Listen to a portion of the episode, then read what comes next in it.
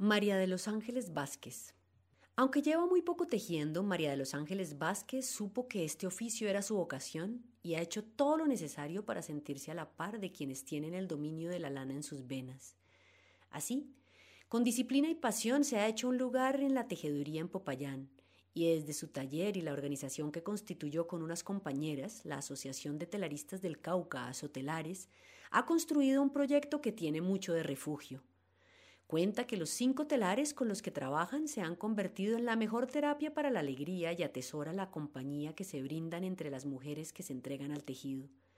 Pero si además de sentirse bien producen prendas preciosas, pues ¿qué más se puede pedir? Ella nació en Cali, pero desde niña vive en la Ciudad Blanca. Recuerda que buscando un mejor porvenir, sus papás migraron del Huila, pasaron por Cali y terminaron asentados en Popayán. Esta ciudad es su hogar Allí se casó y es la tierra de sus hijos. Además, estudió una ingeniería civil que no acabó y que cuando sus hijos crecieron quiso terminar. Pero al decirle la universidad que volviera a empezar la carrera, se decidió a buscar otro futuro y lo encontró en la artesanía.